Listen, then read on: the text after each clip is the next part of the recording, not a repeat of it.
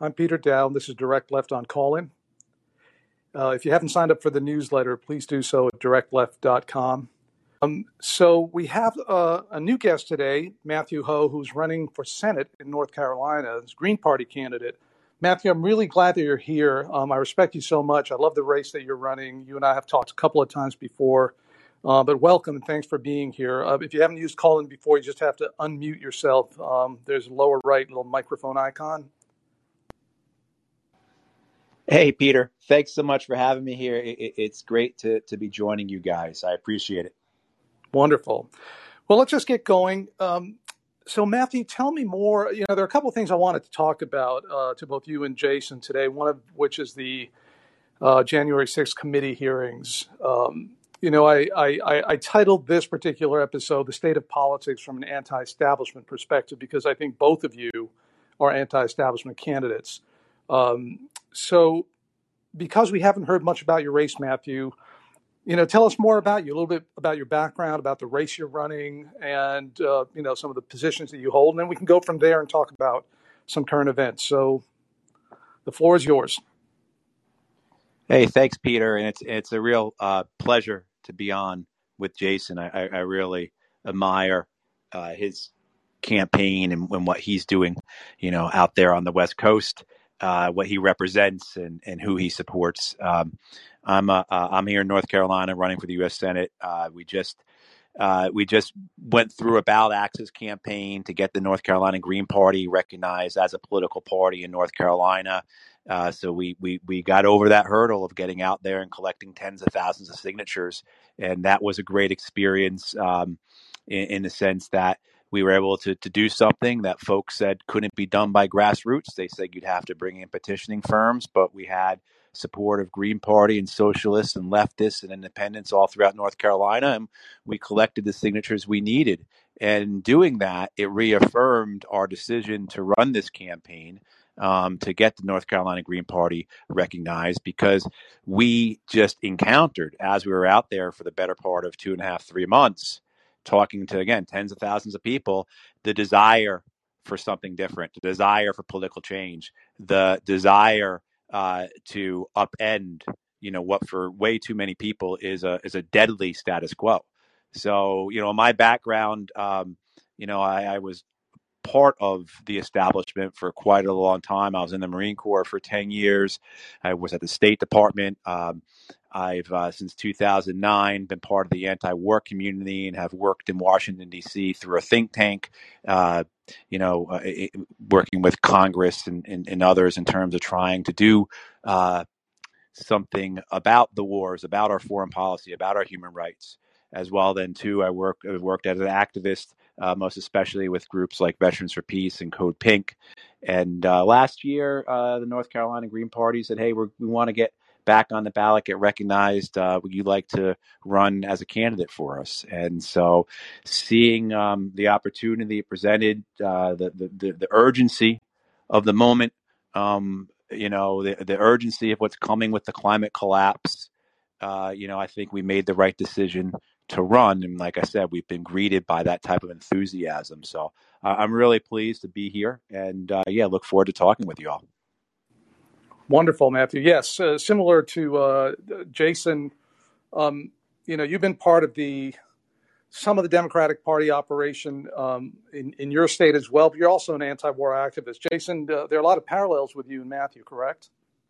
There are, um, and uh, yeah, I I am. Um, I'd say affiliated with Code Pink in, in in the way that I have taken their no money from the war machine pledge um, and it's interesting. I think Matthew and I connected uh, uh, after a conversation he had. Was it Katie Halper um, about about the C, about the um, drug trade um, and the government involvement in the drug drug trade? And I had uh, noted in a reply tweet to him a, a book that I had read uh, called "The CIA and the Politics of Heroin," and so I think that's where Matthew and I connected. But yeah, I mean, um, right now, I'm I'm really excited that the Green Party uh, broke through in North Carolina. Kind of an unexpected place, you would think, um, for them for for the Green Party to to get themselves established. But I think Matthew's a great candidate, and yeah, I think we're we're right down the line on on just about every issue.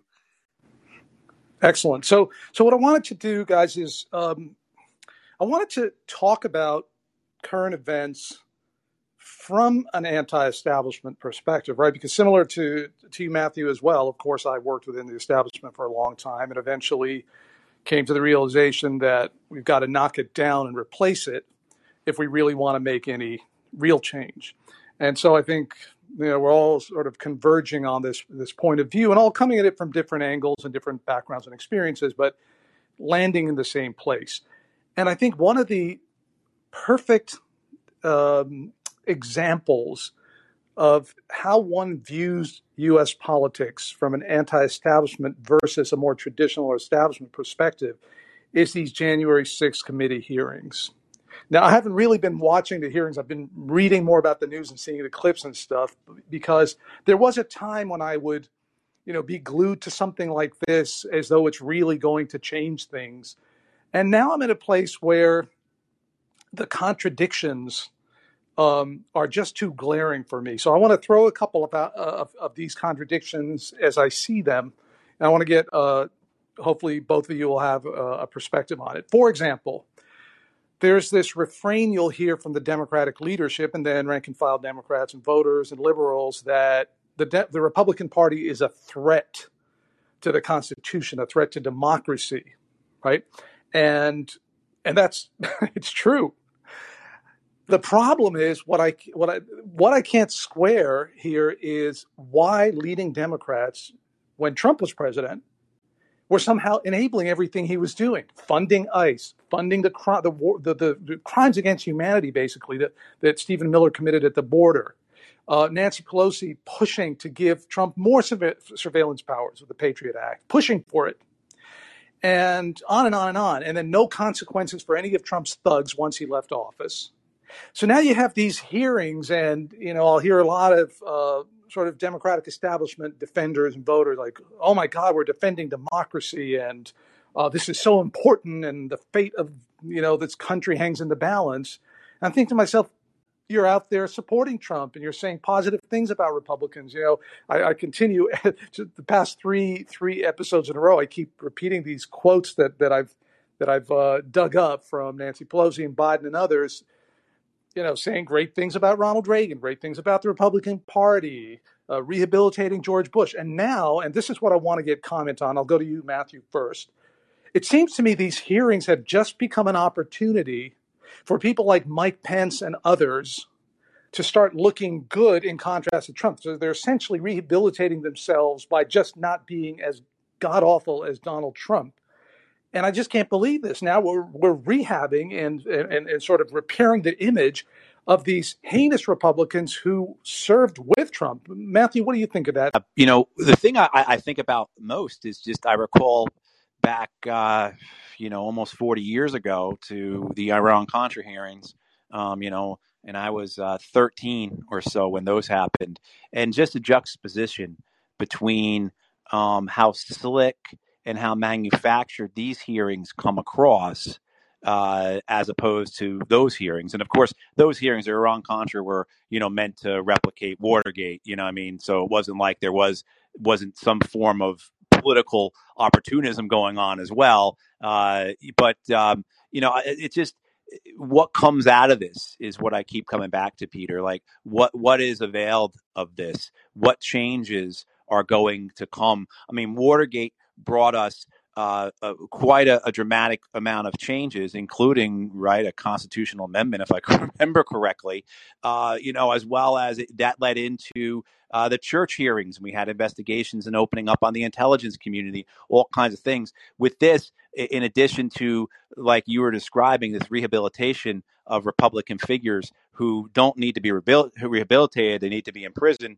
Um, you know the idea though is is what comes of this? What, what, where do we go from this? What what structural changes come out of it that allow for our nation to uh, you know move forward in a manner where we don't have another January 6th and particularly with the, with the Congress what I'm looking for is okay what are you advocating for that would would strengthen, expand, make our democracy more inclusive? What will you do to ensure that we don't have this type of anger percolating? But that's not what they want. What they want is protection of the establishment.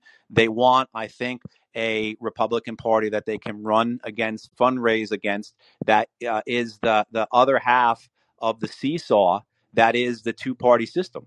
Um, so, I mean, maybe I'm being overly cynical. Um, maybe uh, you know I, am I'm, I'm not uh, giving a, a, benefit of a doubt like I should, but I, I really look at this and, and, and, while there was a great crime on January 6th, uh, there are very real things that need to be addressed about it. My concern is like when I see today uh, the head of the commission say we're not going to stop these hearings to help the Department of Justice out you know, we're not. I mean, like that type of. There's not even a, a effort, as far as I can tell, for a criminal case to be made after these hearings. Um, you know, then what is it all for? And so that's I, I, I fall in the same camp as you do. Yeah, no, uh, absolutely. And, and, and Jason, to go to you, that's a, that's that is the point that Matthew's making. What are the consequences going to be? And, and I do want to state this for the record. What happened on January 6th was an attack an assault. It was murderous. It was deadly. It was horrifying. And it was a terrible, heinous thing and a deplorable and condemnable. And I could keep going. So at no point ever would I ever excuse it or minimize it. But the question at hand is is this just a charade? Is this just theater, political theater? Because people like Pelosi and Democratic leaders are masters of political theater.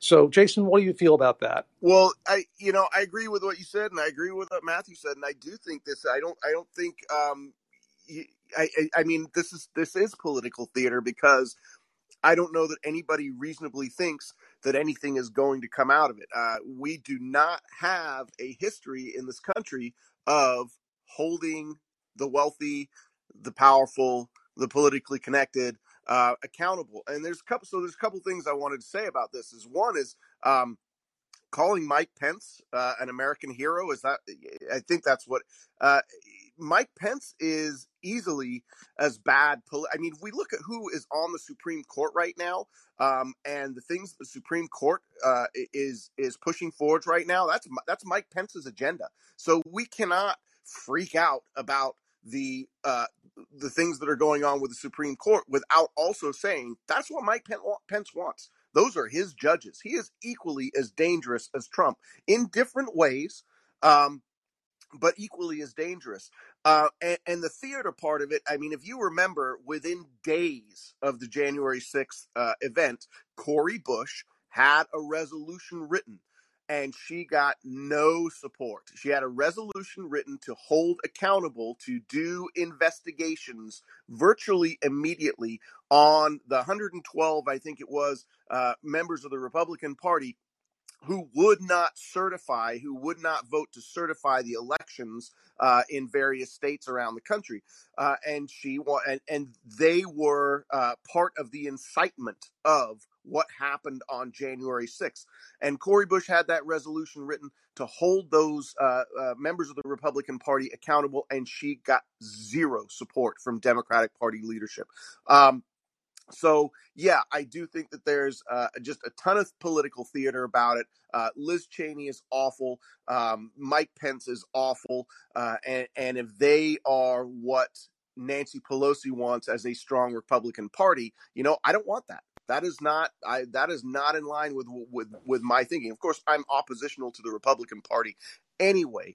Um, but we have some very real problems in this country that need solving for the working class, for poor and marginalized communities, and they are not getting done.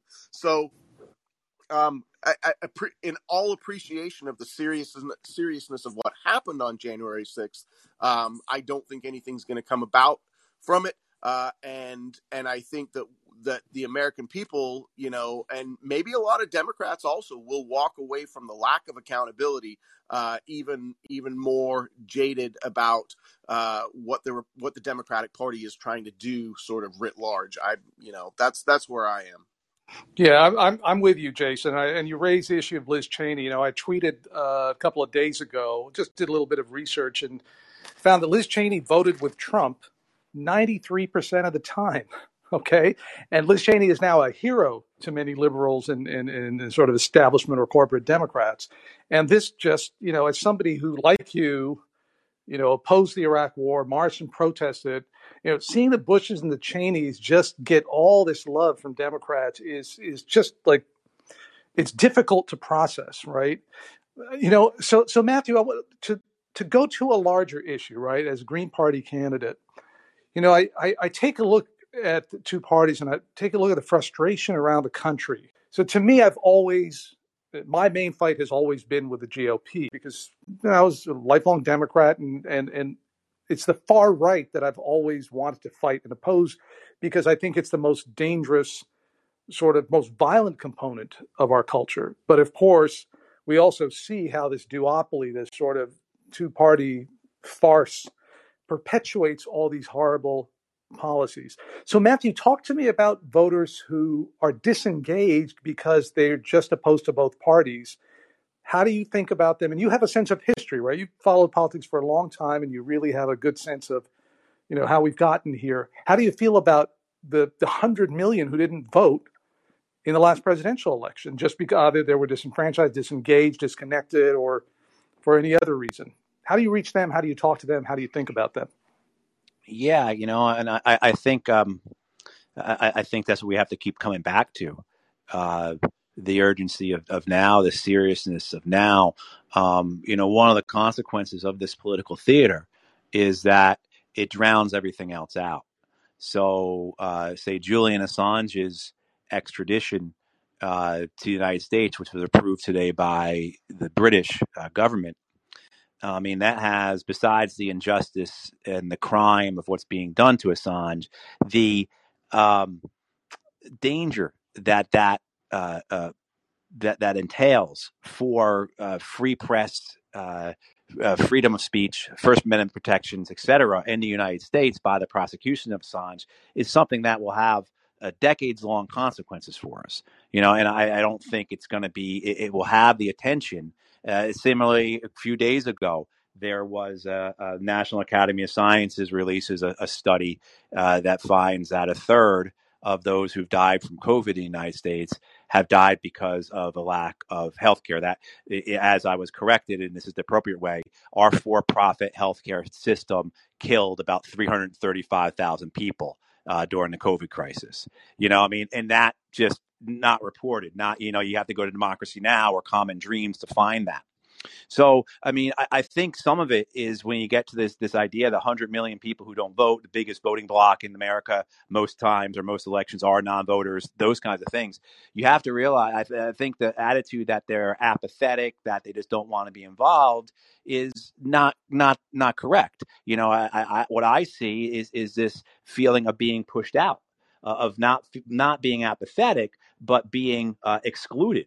Uh, that whatever you uh, believe or do or, or want is not going to be reflected in what comes from the ballot box. And I mean that has has taken, um, and particularly in its modern form, decades to coalesce. And I think with a two party with a two party system, I think what we saw with January sixth is a natural consequence of the two party system. You know, a, a, a, an identity type system of red versus blue, a, team system where there is no issues based voting, there is no voting based upon your political or economic philosophies, upon what's best for your community, uh, but rather based upon your perceived identity, again, as either red or blue. And I think that makes more likely uh, things such as uh, January 6th in the future. And so, you know, when you're out there talking to people and getting um, signatures like we were, and, and seeing that the effects that um, these policies have on people, and people understand that and they feel feel it. And the reason why they don't vote though is because they feel it's not going to be of consequence that the system is stacked against them, that neither party has their interests. I mean, and there's a lot of other reasons too. I mean, we know people don't vote because they can't get time off. You know, they, they can't get off of work. They're not able to get there. Uh, you know, I mean, there, there's all those consequences too that are baked into a system that hopes to exclude people. I mean, I really do believe that uh, you know voter suppression, both the Democratic and Republican parties' versions of voter suppression, are meant to exclude as many people if they could, if they could get to the point. If the RNC and DNC could get to the point each where the only people allowed to vote were people who had Fox News or MSNBC subscriptions, they would be extremely happy. I mean, so understanding that that um, you know we have a lot of work to do to counter that, to counter the real effects of government policy on people's lives that they feel have been imposed upon them by a system that doesn't represent them, um, is yet yeah, trying to make this case that okay, we do, as you said, Peter, we have to uh, not just take not not take control of it, but tear it down and rebuild it. Those are excellent points, Matthew. And I, I wanted to pick up on something you said and kick it over to Jason. Uh, you, you, talked about Medicare for all, but you also talked about what a propagandized society this is, and that the two major parties and who essentially serve corporations at the highest levels, um, you know, really, they would prefer to have a population that that that fits into the worldview or the box that they want them to be in. And, and, and but but here's what's interesting. And to you, Jason, what are you guys doing in Washington State for Medicare for All? You are organizing with a bunch of others, and if you tell us more about it, for Medicare for All um, at the local level, at the yeah. state level. So t- well, tell us more about that. Sure, it's uh, I'm on the board of a of a volunteer group called Whole Washington. Um, we are running a ballot initiative, and this is actually our third ballot initiative for essentially the same bill. Um, that is a uh, a single payer bill. It's you know I have to be careful about that because some people out there say, well, it's not truly single payer, uh, and it's you know the federal government's not doing it, so it's not really Medicare for all. But you know uh, I I sort of couch everything in, in that at the state level, this is as close to Medicare for all as we can get. Um, and it is paid for by you know taxation, higher taxes on the rich. Uh, but the reality is, uh, uh, universal health care where everybody is covered for all the services that their doctors say they need, and and private insurance is cut out of it. Um, there are a ton of cost savings there. The very first cost saving is, of course, you're not, you know, taking that 15% of your of your um, uh, expenditure and and putting it in a CEO and shareholder pockets. Um, and so that allows uh, you to pay your providers more, like the actual providers, the doctors, the nurses, and so on. Um, you can pay them more. But the other massive cost saving is the fact that people can go to the doctor and get the preventive care that they need so that, um, you know, medical conditions uh, that, you know, often go undiagnosed and untreated for a long period of time uh, and then turn into full blown uh, medical emergency conditions for people that are then very expensive. Uh, you, we stave off a lot of those just just because people can feel comfortable going to the doctor knowing that they're not going to get bills on the other side of it. So, um, it's a it's a great bill. Uh, it would essentially parallel Medicare for all. We would we would certainly love for the federal government to get its act together and pass Medicare for all. Um, that would be the ideal, you know, thing that we would have it all across the country. Everybody has it, uh, but we are fighting for that here in in Washington State. Uh, we actually had a courageous state senator uh, who has also um, supported a state bank bill for us for capital projects, um, and uh, uh he has introduced it twice. Uh, of course, our state legislatures are uh, in the pockets of the for-profit health industry also. So they have not given our bill any consideration. Um, in fact, the uh, now retiring chair of the House Health Committee uh, uh, said last year that if if a if a bill like ours came across her desk, she'd throw it in the trash. Um, but these people, I've done I've done the deep dive into their into their funding, um, and of all the members of the House and Senate health committees here in Washington State, uh, they've taken over two and a half million dollars at, at, for state level races. You know, combined two and a half million dollars from the various pharmaceutical hospital associations, medical associations, you know, health insurance, of course. Um, mm-hmm. So we've got a corrupt system at the state level. Uh, but but we are we have been organizing for years around this. Um, we've got to get 400,000 signatures, uh, and if we can get our signatures um, with our great uh, uh volunteer crew who are going out uh, day after day after day, collecting signatures, knocking doors, um, hitting up events. Um, if we can get those signatures, our bill will be on the ballot, and then the people will get to decide. And and I think I, I would say to anybody listening to this, if your state, because I think only half the states in the union have this ballot initiative option, that that for any number of issues, not just healthcare, but for any number of issues that you see your state government failing on, uh, find out if you can run a ballot initiative of it uh, on it and put it in front of the people. That's excellent, excellent work, Jason. And let's take a, a question for or a comment from Mason. Mason, if you just want to unmute, if you have any questions for Matthew or Jason. Um. Yeah. Okay. So I was wondering, uh, out there on the campaign trail. I've spoken to Jason before, but I'm wondering from both you guys. Um, number one, what's your outreach to people who are Republicans? Because I, I don't see a lot of that from people on the left especially from regular Democrats. It's kind of they write them off as these crazy right wingers. So I'm wondering first, um, what's your outreach to people who are Republicans, and second, um, and this one might even be a little bit harder, is what's your outreach to people who don't normally vote and people who do sit at home because they feel like there's there's no getting past um, the two party system and stuff like that. Uh, Matthew, you want to go first? Thank you, Mason, for the question. Appreciate it. Uh, Matthew, you want to answer, and then we'll jump to Jason.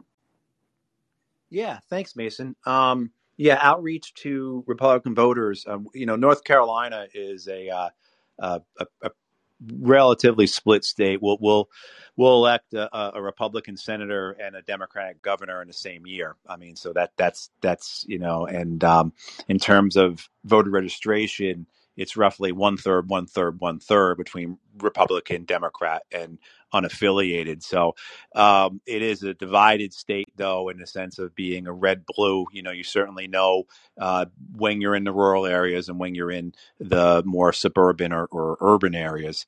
Uh, and, you know, I've heard this a lot, and it's something we've talked about quite a bit because while certainly there are those uh, in the Republican uh, camp who are uh, fall under the nationalist banner, who fall who are Trumpers, et cetera, et cetera.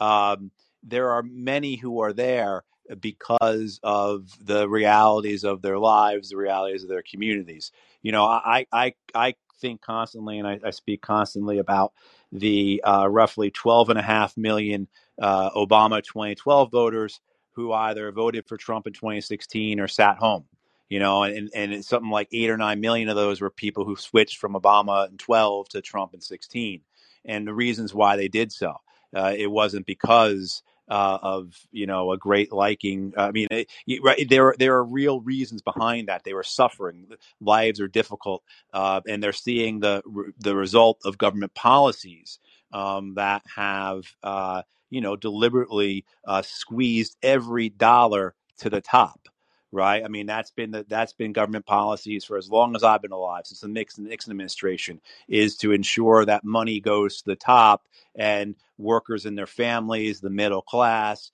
uh, lower incomes are continually uh, being squeezed. You know, the idea is pay them less and sell them credit, right? I mean, so these are these people just because they live in rural areas have the same issues. They have the same, and, and so it's it's listening to them, getting out there, uh, making sure that that they know that we are an option and that we are a universal based.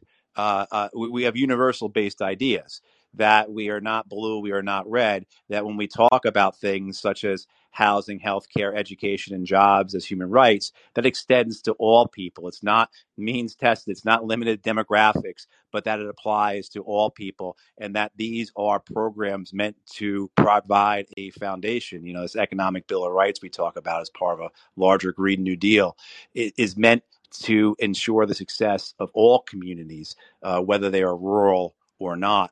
And so, you know, these are communities in North Carolina that are hurting. Uh, about half of North Carolina's counties are losing population. um, and those are all rural counties. And we have some very poor counties here.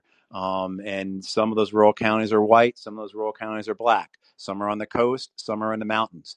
You know, I mean, and but they all um, they all have the same type of need that we believe our platform can provide. And the idea is just getting out there and talking to them, and maybe not so much talking, but as listening.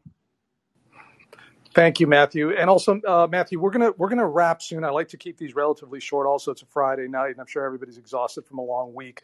Um, before we go to Jason to answer Mason's question, Matthew, where can people donate? Uh, go to your website. How can people support your campaign?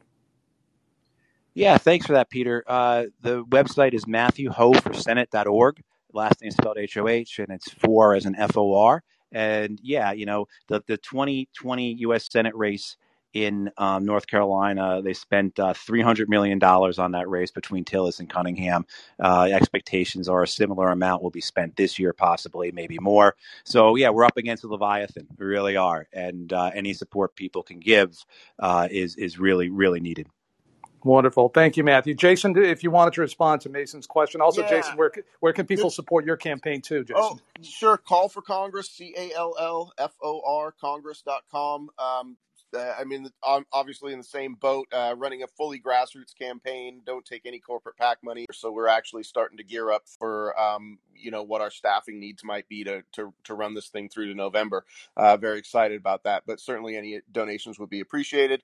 Um, and if anybody's listening to this in state, please sign up to volunteer. Help us put signs up. Help us canvas. Um, so, uh, but I appreciate Mason's question. Mason, it's uh, good to hear from you.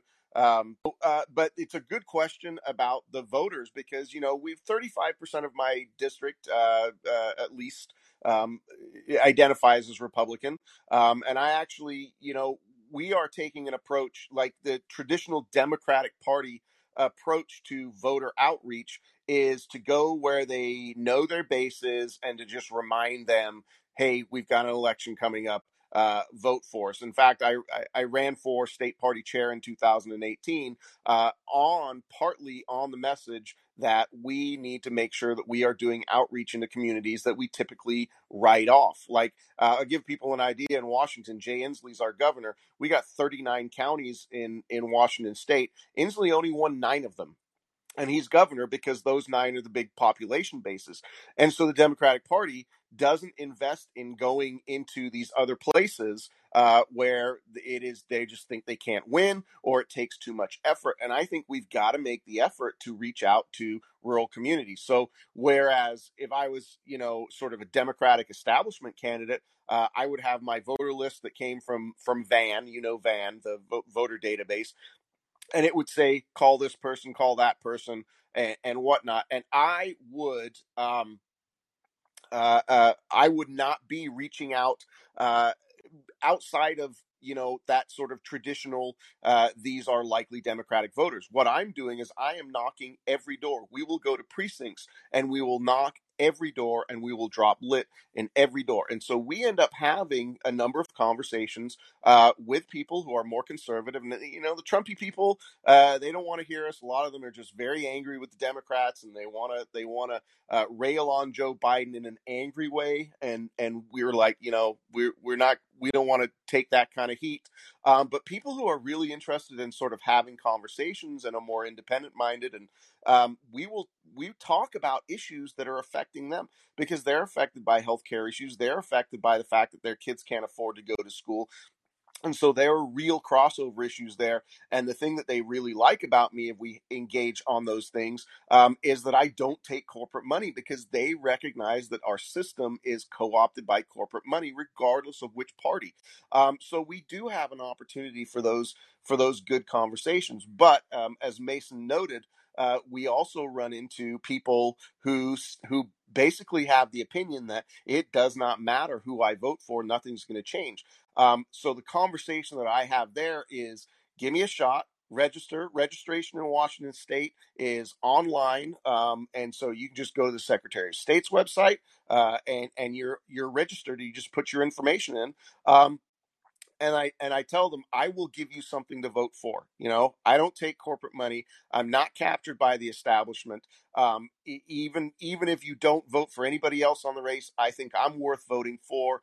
Um, and I've gotten some people to sign up. I've gotten some people to tell me I'll go ahead and register um, because you are clearly like in conversation and the things that we talk about uh, and the and the my willingness to criticize the establishment of the Democratic Party. Um, they have told me that they're willing to give me a shot, and I think those are the conversations that really show people are uh, they are desperate for change all over the spectrum. Yes, absolutely, Jason. Um, you know, what I want to say is, I want to conclude with this. Last week we had Michaela Wilkes, who's another great candidate. I've certainly come to the conclusion myself that we really can't solve our problems, the systemic problems, without a much more dramatic approach, which is really to overturn this this this or or, or sort of uproot all all the filth and the corruption in the system um, from the ground up and rebuild. However, there are people like you, Jason, and you, Matthew, and Michaela, and, and numerous others, both candidates and activists and organizers, who I have so much respect for and who are trying from a place of principle to make a difference and to make this world a better place. So, you know, whether or not you think, okay, electoralism is not the answer, it's got to be direct action, whatever, you can, it can be a combination of a lot of different things. But I still think it's critically important, certainly for me at this stage of my political career after you know, nearly a quarter century in politics to highlight people like Matthew and Jason, Michaela, and and others who will who will be coming on, you know, uh, on, on direct left to talk about their races.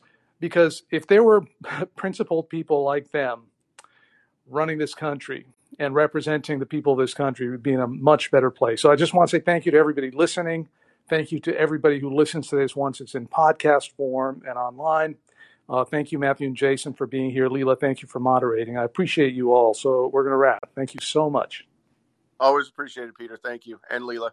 All right. Have a great evening, everybody. Take care. Thanks, Thanks so much. All right. Take care. Bye bye.